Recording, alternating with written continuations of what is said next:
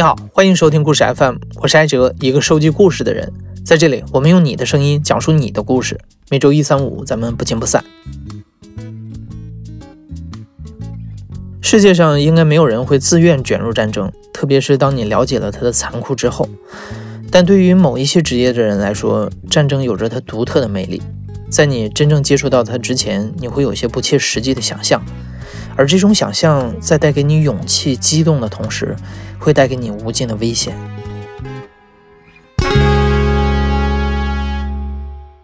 我是子楠，我是九零后，嗯，我现在是一名纪录片行业的从业者。今天的讲述者子楠还有一个比较特殊的身份，他曾经在某特战旅当过七年的兵。军队生活不仅锻造了子楠的身心，更让他对冲突和解决冲突有了一种强烈的兴趣。刚回到北京，有一天晚上我在家里的时候，就看到了新闻联播，里边讲在这个云南的边境地带有战争，而且对面的飞机就就是误炸了我们几个边民，有炸死了。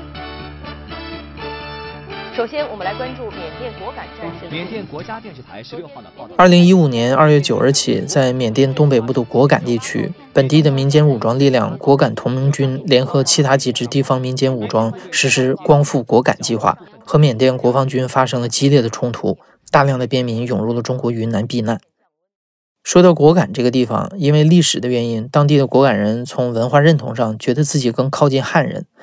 而他们在地理上又毗邻中国，说的是西南官话，流通的是人民币，街上招牌写的都是简体中文，在各个方面都和中国有着密切的联系。而缅甸政府因为更想完全的治理果敢地区，所以和当地的一些武装力量时常爆发冲突。应该是在一五年，对，一五年春节前夕的时候开始打的，就一下让我特别感兴趣。我没想到在和平年代，离我们这么近的地方还会有战争在存在。另外一点就是当时，呃，因为我喜欢拍照嘛，我的我一个小理想就是，如果就是有一天我能当战地摄影师的话，我也觉得特别棒啊。因为首先我我曾经是名军人，但是我我后来觉得那战争它可能是不是特别好的一个事情。那啊，我去记录下来给别人看，让比如让大家觉得这个战争是什么样子。我觉得这个事情可能也许比我拿起枪来会更有意义。都是一晚上发生的事情，我也觉得是个天意啊，也是我。做任何事情我都喜欢，就是只要我想干，我就赶紧把这事干了。我就去上厕所，我就蹲在马桶上的一个功夫，我就把机票订了。就我也不知道那边是啥情况，什么都不知道，我就决定去了。子楠离开北京的时候，没有告诉任何人自己要去哪儿，要去干什么。这也是他退伍之后第一次真正意义上的独自一人远行。子楠在一天之内辗转了各种交通工具。最后搭上了一个过夜的卧铺长途巴士，汽车在蜿蜒的云南山路上小心地行驶着。走这样的山路，你必须得相信司机的技术，否则你的心会像路边飞溅的石子一样，一不小心就坠入万丈深渊。子楠兴奋得睡不着，他期待着第二天早上一睁眼就能到达边境小镇，但是没有想到凌晨七点，当大家还在睡梦之中的时候，汽车突然被拦了下来。我后来才知道啊，原来那边检查站很多，因为涉及到毒品的问题啊，那边属于金三角接壤的地区，很多人去运送毒品，所以检查站非常多。再加上那年打仗，然后下去了以后，嗯，然后警察就让交出所有的身份证啊，看哪些人是外地的，然后结果一看我是北京的，然后就马上就把我单拎过去了，就问来干嘛？我说我是去那个边境上那个镇上。我去去做志愿者，他问什么志愿者？我说我也不知道是什么志愿者，我确实不知道是什么志愿者。后来他看了我查了我的手机，查了我手机以后，然后看到我一些这个 QQ 群、微信群，他说你是不是刚退伍啊？我说是的。他说你是不是想过去打仗啊？我说我说这我没有没考虑过。嗯，后来他们简单的商量了一下，就说你你你不能过去。好，你就从这里边原路返回。后来我看了一下距离，还有一百多公里就到了边境了。当时是非常的难受，感觉不服气啊，就感觉好像就最后还差最后一步了，然后就到不了了。当时马上来了往外走的一辆大巴，然后就让我上去往外走。刚走出去了，也就几百米、一公里的样子，当时就脑子一下就就就冲上来了，我就我说我就，当时我的想法很简单，就是说我说部队这么多年的训练，我就还过不去一个检查站了，我说那就还真的白练了。我就跟司机马上我就跟司机说，我说你停下车吧。后来我就下来了，然后观察了一下地形，就是按照我们在军校教员教给我们的那一套啊，观察地形判断。我发现检查站的它的东侧是山体啊，是山；它的西侧是一条河谷。然后他们默认的是没有人能从这个河上过去啊，所以说这个检查站设在这个河谷上，河大概有个两百多米宽。我然后我我觉得我应该有信心可以从这条河上过去。当时我就穿过一片芭蕉林，然后到了河边，然后把鞋脱了，把裤子脱了。当时我带了一个背囊啊，带了一个挎包，里面是单反相机。我就头顶着背囊，然后就去用部队里边练习的那一套求渡过去的。在那一年刚退役的那一年，那整个人的身体状态是非常好的。它它的河流倒是比我们训练的时候更湍急，河底也都是更乱的石头啊，你踩不住。所以有那么一刻。就真的要就是就是就是倒就整个人就淹下去了，但是就那个时候就是就是凭着自己的耐力和体力，然后就游到了对面，兴奋呀啊兴非常兴奋，有一点点就那种在战场上的感觉啊，你也不能被别人发现，就就好像好像你训练了这么多年，好像就是为了这一刻的那样的感觉啊，游到了对面以后。我就考虑怎么去绕行，怎么去不被发现，然后包括我还要考虑，接下来还有还有六七个检查站怎么过。我一个人背着背囊，就特别像那个旅那个背包客，询问当地的老乡，我说前面还多远，在哪儿还有检查站，然后最后的最后，呃，也搭了一辆私私家车，反正辗转了这么几个交通工具，最后到达了边镇上那个小镇。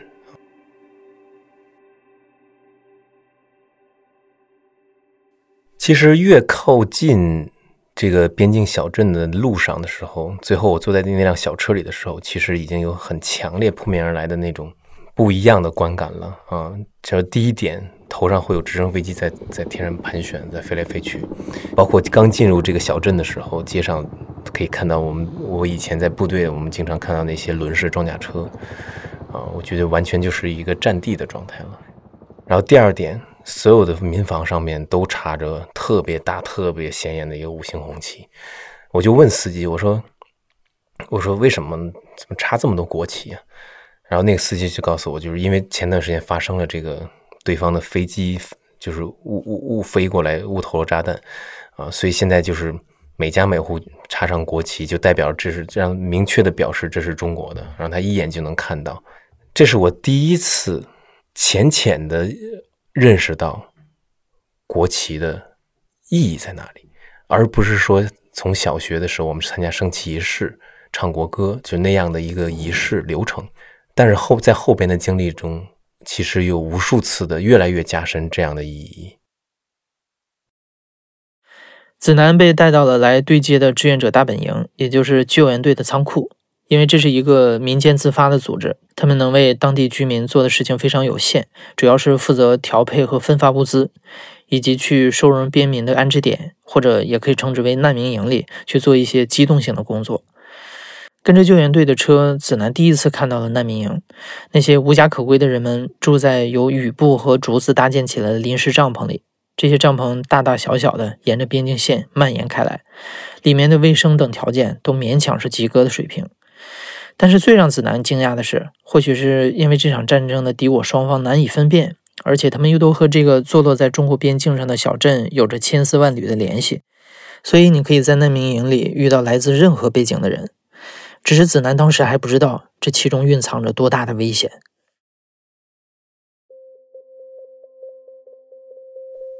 因为一五年的那场战争发生的特别突然啊，没有任何的前兆，所以。所有的老百姓逃出来的时候，什么都没带。有胆大的回去家里边取点什么东西，但是每一次回去都有可能这个人回不来，可能遇到政府军，也可能遇到反政府军。但是遇到了后的结果，谁都说不准，因为之前有太多太多这样的例子，就是不知道什么原因就被打死了。所以第一天就很快的去了难民营啊，跟他们分发物资。那时候我带了相机，然后就很兴奋，因为头一天晚上我还在北京的家里呢，啊，第二天的下午我已经到了这个我想象中的这个地方，边境的这个难民营里边，非常阴差阳错的，因为一些机会。啊，但是这个具体怎么样，我觉得是不太好讲的啊，不太方便讲。就在那第一天的下午去，在难民营里的时候，我有机会去上到反政府武装的阵地上。当时我是连想都没有想，我就答应了，我就就去了。上去了以后，跟他们聊了聊等等。我印象比较深刻的就是，他们那个烟灰缸。政府军打过来的迫击炮，然后刨出来那爆炸的弹尾，去做那烟灰缸。我还拍了一张照片。然后坐在他们车上的时候，旁边我旁边有一个迷彩帆布、迷彩布包着的一个包。我一直不知道是干嘛的。我下山的时候我就好奇，我问了他一嘴，我说：“我说这是什么东西？”然后开车的那名士兵就特别随意的回过头来跟我就特别随意的说了一句：“说那是一包手雷。”啊！当时我就一下就惊了，因为我们我在部队的时候，我们也进行投弹训练啊。有，我不认为这是一个特别安全的做法啊。在因为又是山路，就就看着那一包东西在那后我的旁边后座上就跳来跳去的。当时我就赶紧用我的手把它摁住了啊，不让它跳。但我摁住了以后，就明显能感觉到那是一包满满的一包的手雷。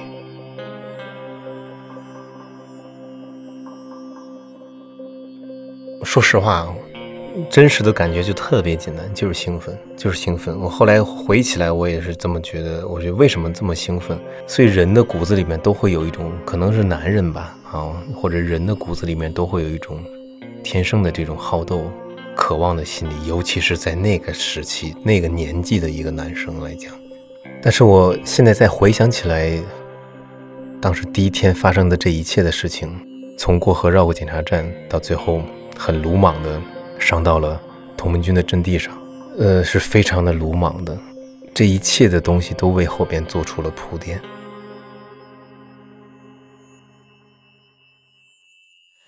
加入救援队的第一个月，子南一直觉得周围的人总是用一种不信任的眼神看他。救援队里的外地人特别少，再加上他的特殊背景，大家要么以为他会玩一玩就走，要么就怀疑他有什么其他的目的。但这种疑虑很快被打消了。子南也很自然地开始了解身边的伙伴，结果发现每个人都有着自己的故事。比如说这个老穆，他也是瞒着家里面出来的，他有老婆有孩子，他经常打架，背后也纹了一个大的纹身，一个龙的纹身。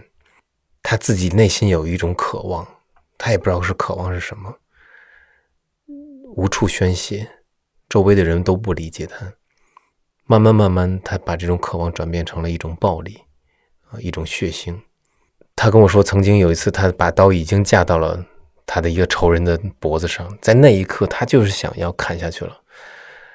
但是在最后的最后，他冷静了，他放下了刀。他后来身边所有的朋友给他了一个外号，就叫他“恐怖”，就是恐怖分子的那个恐怖。所以，当在他在这样的一个状态下看到了招聘信息的时候，他毅然决然的。来到了这个边境和我们会合。在当年我见到他的时候，他的眼神里面是带着杀气的。他跟我提到过，其实他是想过杀人的。他当时是想过，也许在这当老师，也许说哪一天真的决定了就去上山打仗了啊。所以他那一就是他那个状态其实是不正常的。子南觉得老穆和自己都是心中藏了一把火的人。你可以说他们来边境的目的不单纯，但当你每天见证着战争带给人的绝望，以及自己身体力行的帮助又能带来多大的希望的时候，改变会自然而然的发生。其中尤其重要的是，他们为难民营里的孩子建起来的学校。他刚来的时候，其实是我们有两个学校，所以他负责另外一个我们最后的那所学校啊。当他去的时候是什么都没有的，也没物资，也没钱，也没人。他和难民，他和这个当难民里的人住在一起，然后用了几天的时间，家长帮他盖起来。他跟我说的是原话，就是当他就坐在那个田埂上，就看着这个事情发生的这一切一点点最后发生，变成一个学校的时候，他觉得无比的，他是人生中第一次感觉到有一种成就感，就他找到了位置了，这些人需要他，尊敬他，他终于在这个世界上，在这个社会里面找到了他应该的那个位置，他获得了成就感，他获得了这种他想要的东西。其实那段时间对于我个人来讲，我觉得是非常可能这样说不太合适，但是其实是非常单纯和美好的时光和一种生活状态。你也没钱，你也没工作，没没有社会属性，也没有未来的计划，但是每一天特别快乐，特别简单啊！因为你想的每一天就是如何上课，如何做饭，吃什么就好了，谁也不知道。能持续多长时间？也不去想，一点都不会去想，直到有，直到每一天早上，你都会被这个机枪的声音和打炮的这种炮声去吵醒的时候，就跟闹钟一样被吵醒的时候，或者有的时候这个炮弹会从你的头顶上划过，你能听到它那个呼啸声的时候，它才会提醒你哦，原来你还，原来你是在战争之中的。原来他离战争如此的之近，你就在你就身处在这个战争之中。我们有这种感觉，是因为我们的家不在这儿啊。我们总有一天可能会走的，或者我们想走的时候可以走的。但是有一天这个战火烧到你的家的时候，那你只剩苦难了。随着战事逐渐稳定下来，子南也习惯了在边境志愿服务的生活。他以为自己会很快就回家，但是没有想到转折来的非常突然。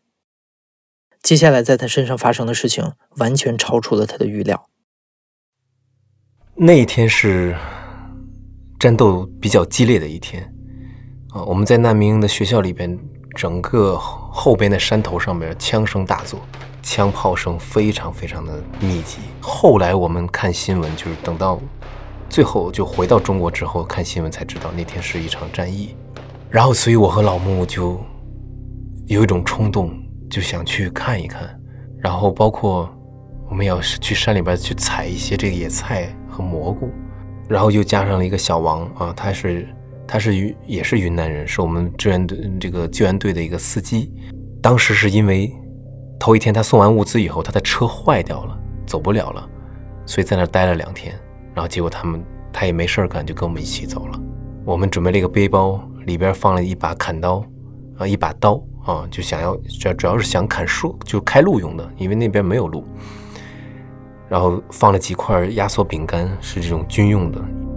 我们一路特别艰难的开路，按正常来讲就不该走了啊，就不应该走了。但是，就内心的那个东西就在驱使着你，连滚带爬的，四肢并用的啊，就往越来越近，越来越近。结果走到快中午的时候，我们到了一片开阔地。正要说站在商量要不要吃点东西的时候，就隐隐约约的听见不知道从哪个方向传来一阵人说话的声音。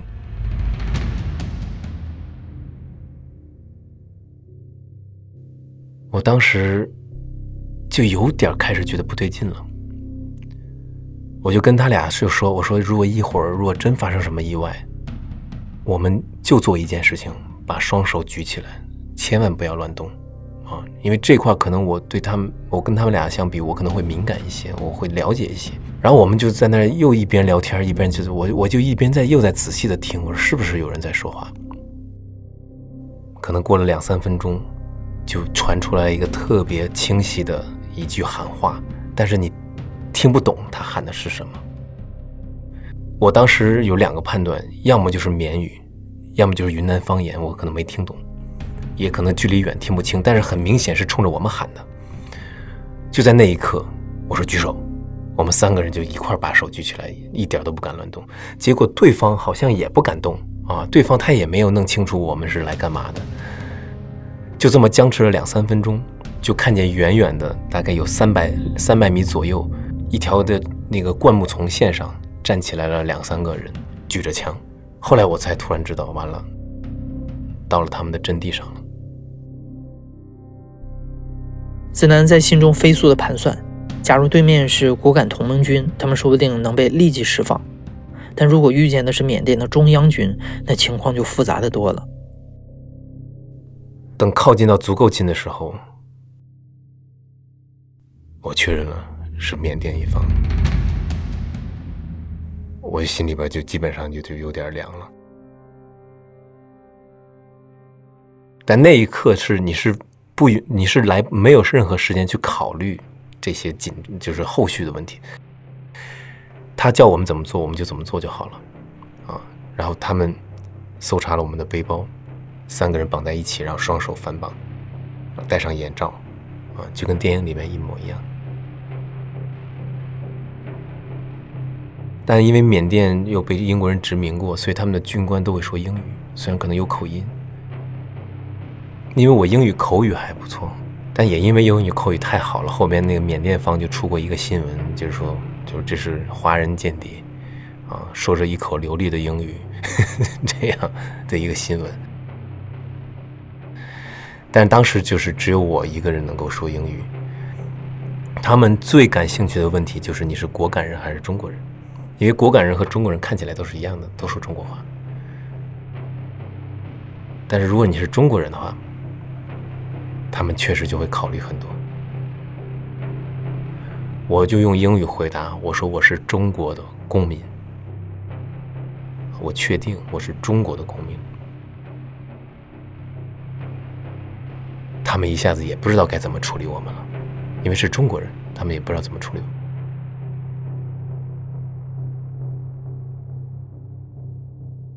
所以说他们就很难办，他们不敢轻易下决定啊，然后就扭送我们到了他们的上一级的指挥所。就在这个走的路上，一路上我们都是蒙着眼睛，被绑着双手啊，都是山路，没有路那种那种磕磕绊绊的走，但是你的耳边。就明显感觉到，就是枪炮声都是一直在响着的。就是你在阵地上穿行，枪声不会让我陌生，但是你当你在部队的时候，你永远没有想过说有一天你会被人绑着蒙上眼睛，穿梭在一个真正的战场阵地上，还是不一样的心理感受。当时就我们个人的判断和心理了解来讲，很有可能，也许就随便找个地方把我们。开一枪，谁也不知道我们死了没死，谁也不知道我们死在哪里了，就这样了。因为在其中有条路的时候，我虽然被蒙着眼睛，但我下边有条缝啊，我可以这么抬着，稍微能看到前面一点点的地方。我我当我有一次看的时候，我发现前面是一条断头路，就那个十几米的距离，我当时已经我已经接受和和承认，这就是我人生中最后十几米的路程。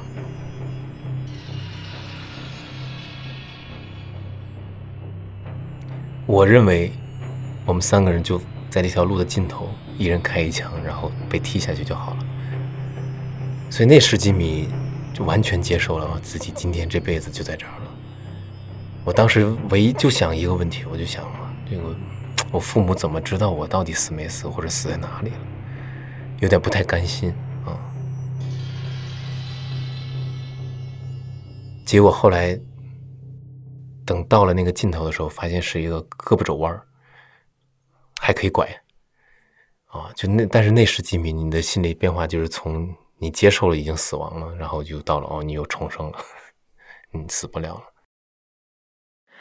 子南一行人从一个军营被带到了另一个军营，问完相同的问题之后，又因为无法做出判断，被送往更高级别的军官那里。随着盘问，他们的军官级别越来越高，子南能明显的感觉到事态在一步一步的变得严重。然后检查完了以后，在一群人的簇拥下，又见到了这个人。我猜测他是师长。这个时候他会更聪明了。他先不问我们，他先看我们的手指、食指。如果长期摸枪打枪的人，手指、食指上是有茧子的，包括虎口。我当时我知道他要想干嘛，但是我当时也很害怕，在哪儿呢？我毕竟刚退役没多久，但还好，我我已经相当长一段时间没有操作过武器，或因为我成为军官之后不会像战士那样的那么频繁的训练了，但我手上还会有茧子，单杠啊，这些抓单杠啊这种的茧子。我当时还是心里边比较忐忑的，嗯，但还好，我最后摸完了以后，才开始问。他说：“你知道我们在这里打仗的吗？”我说：“我知道。”我说：“我们也，我们也不知道我们到了你们的阵地上，你们地盘上，因为边界线它其实是一个很模糊的概念，所以边境线它它它没有没有任何的地标啊，它就算是有那个界桩，它也是隔一段距离，也许隔一公里或者五百米才有一个，在云南那个丛林里边你也看不到，所以我说我们我们不知道，我们是无意中，我们是一个意外。他说：“好吧，那那就。”这样，然后后来，在那一刻通过交流，我我们还是比较判断，也许可能过两天我们就通过这个口岸再扭被遣送回去。但是好，事实证明想的太简单了。当天晚上我们就被送到了另外一个机构。我们后来据后来的我们的推断，它是个情报局。因为如果我是果敢人的话。他们处理我就很简单，就放到牢里就好了，或者是该该打就打，该严刑逼供就严刑逼供。而我是中国人的话，万一要处理错了，那可能会影响他们的前途啊，这个政治生命啊，官官位啊都有可能，所以谁都不想去做这个最后的决定啊，那就先先问再说。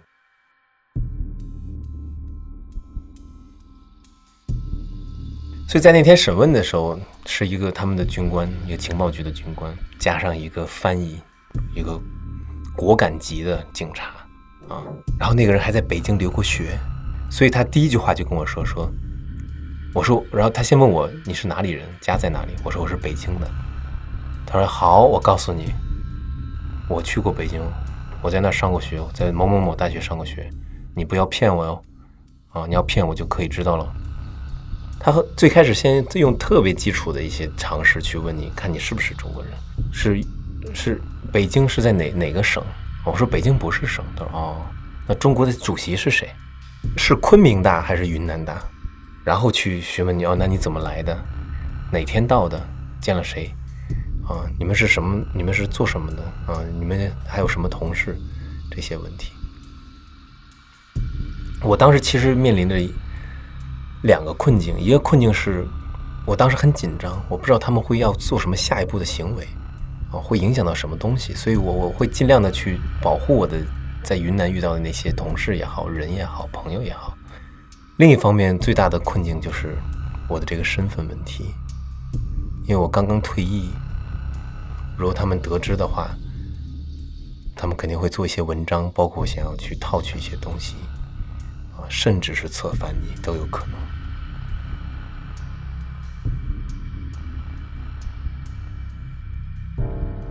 我觉得那个时候我，因为我刚退役，身上带有的那个军人的这个气质啊，还非常的重，所以他们一直在反复的问我说：“你当过兵没有？啊，你是不是当兵的？”我说：“我没有啊。”但是他们一直就觉得还是有疑惑，所以那个情报局的军官一直在翻我手机，也没有看其他人手机。我其实是留了一条心，留了一个心眼的。当我到了边境一段时间之后，我发现这里没有我想象的那么简单啊，这里边是很复杂的。我我我特意的去把我手机里边所有涉及到我以前经历的这些东西都删掉了，但是万万就没想到，他首先先翻出的是我去同盟军阵地的照片，因为这个我没有删啊，因为我觉得。我还觉得挺宝贵的啊！我觉得那个机会挺难得的。我当时还有一个做做战地摄影师的这个理念在里边。他先翻出这张照片，一下就非常兴奋，因为你可以设想一下，在战争的过程之中，你被其中一方抓了，但是被其中一方发现你有他的敌对的一方的照片，你去过他们敌对一方阵地的照片的时候，那他们就基本上就好像抓住了一个。有功的可以立功的这么一次机会一样，他很兴奋。然后我就会解释，我说：“我说我因为我们在难民营工作，我们没办法啊，有些东西，我说他们让我们去，我们也没法不去啊。我说，但是我们，我我说我我保证我我和他们没有任何的这种利益的来往。然后他继续翻我手机的照片，我其实那个那一刻我就我就很紧张了啊，我就慢慢的越来越紧张。后来过了没过多一会儿，他就翻到了一张我穿着军装的照片。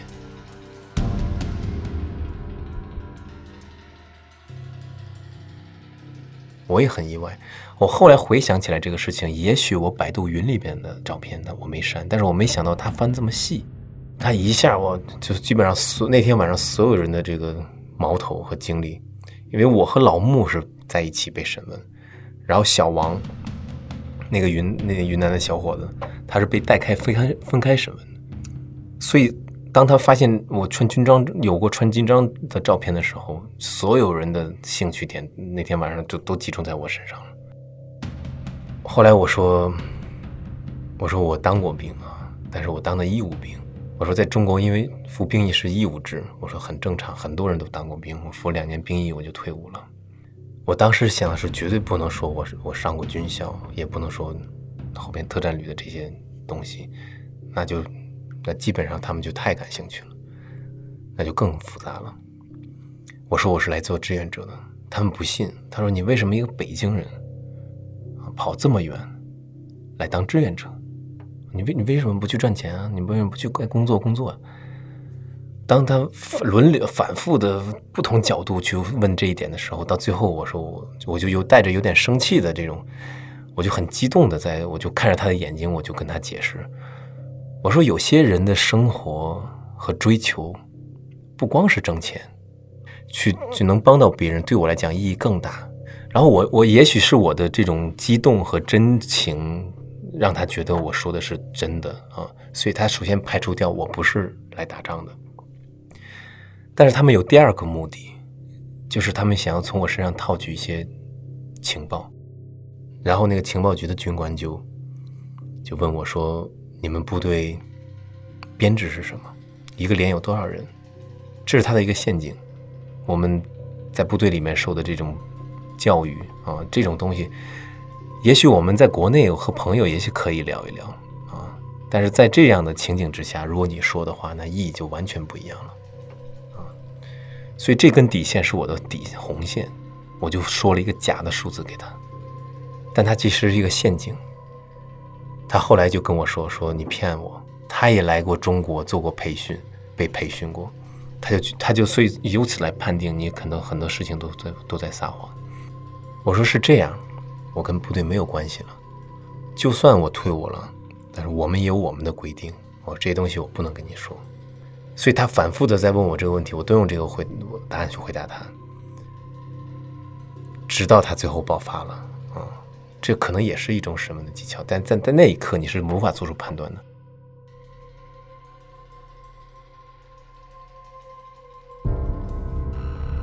他把矿泉水瓶一下就拽到地上，很非常狠的用力的拽到地上，然后用缅语一直在骂。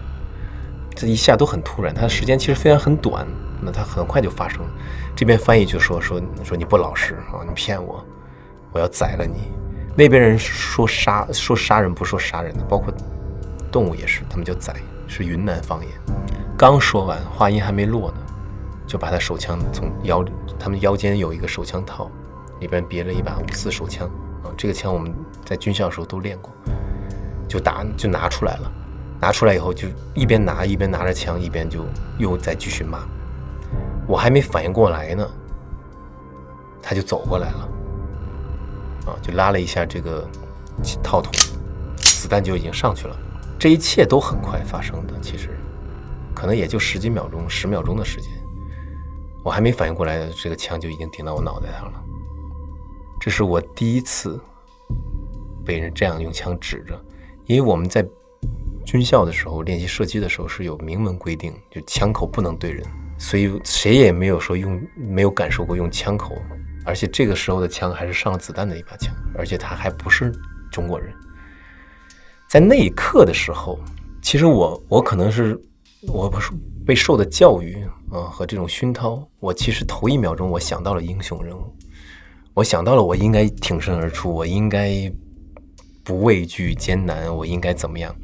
我，想到了一点点人应声物，就算那么一秒钟的时间就划过去，但是马上第二秒钟，我马上就改变了这个想法，因为我不是来打仗的，这不是我的战争，这跟我没有关系，我也不是军人，我是个老百姓了。从第二秒开始，我可以怂。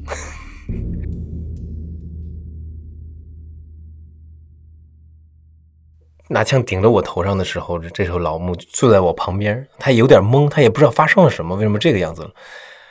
但是他就说了一句：“他说，说我担保他不是同盟军啊，如果他是的话，你连我一块毙了。”我是很感动，但老穆说他当时也是懵的，但他后来亲口跟我，我们在监狱里的时候，他亲口就我们聊这个瞬间嘛，包括后来，他说我就是这么想啊，他说他老子当时也不是说想救你，老子当时就想，如果你死了，反正我也活不成。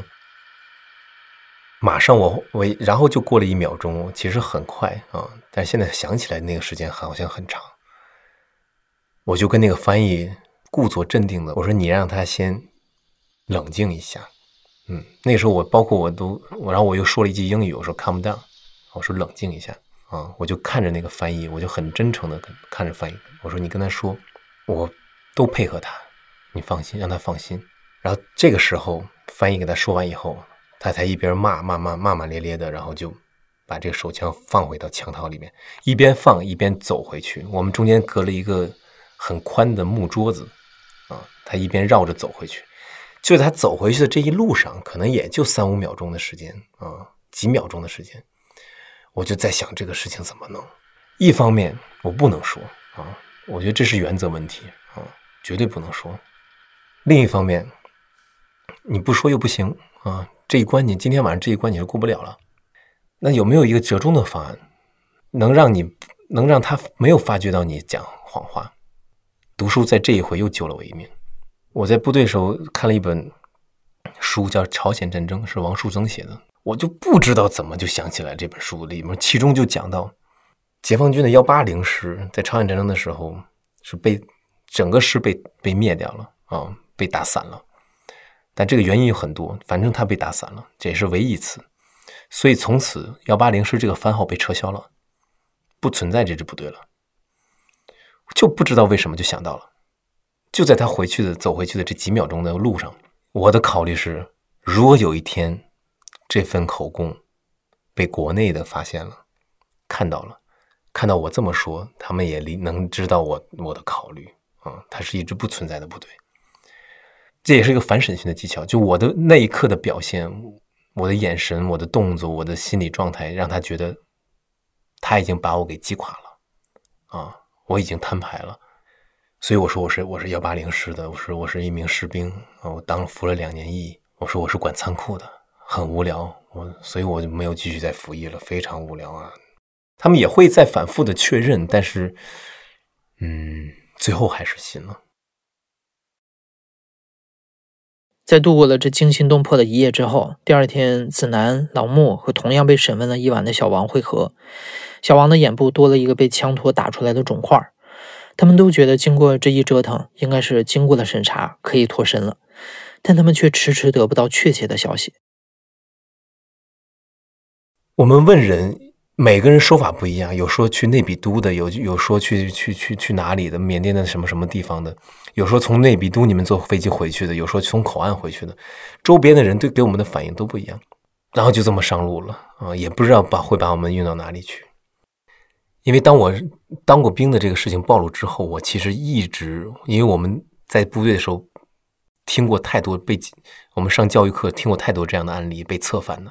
我一直就留一个心眼，他们想要策反我，而且他们确实有这样的这样的问法或者动作，所以我们最后的最后签一些移交手续的时候，我非常非常的小心啊。他们我让老穆他们签什么，我看盯着他们签了哪一个，我再签哪一个。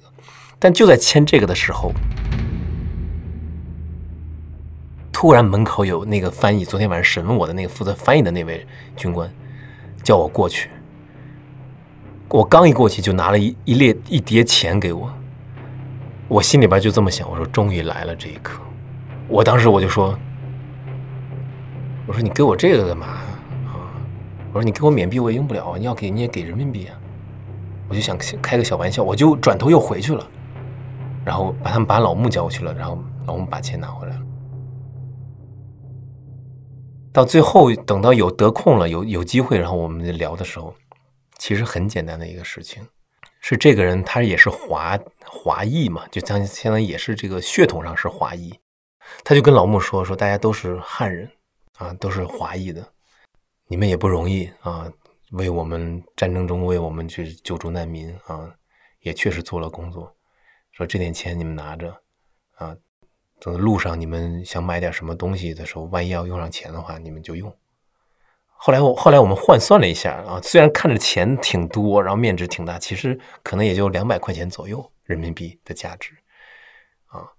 那一刻，后来我发现我想多了啊，但是我就是因为我这个这个之前的这个职业的身份，让我一直紧绷着这根弦，因为我觉得这就是我们人类为什么。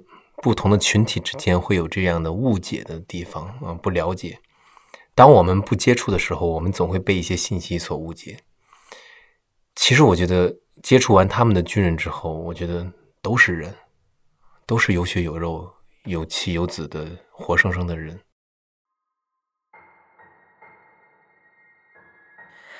子南一行人接下来将会被送到哪儿？他们又将经历什么样的故事呢？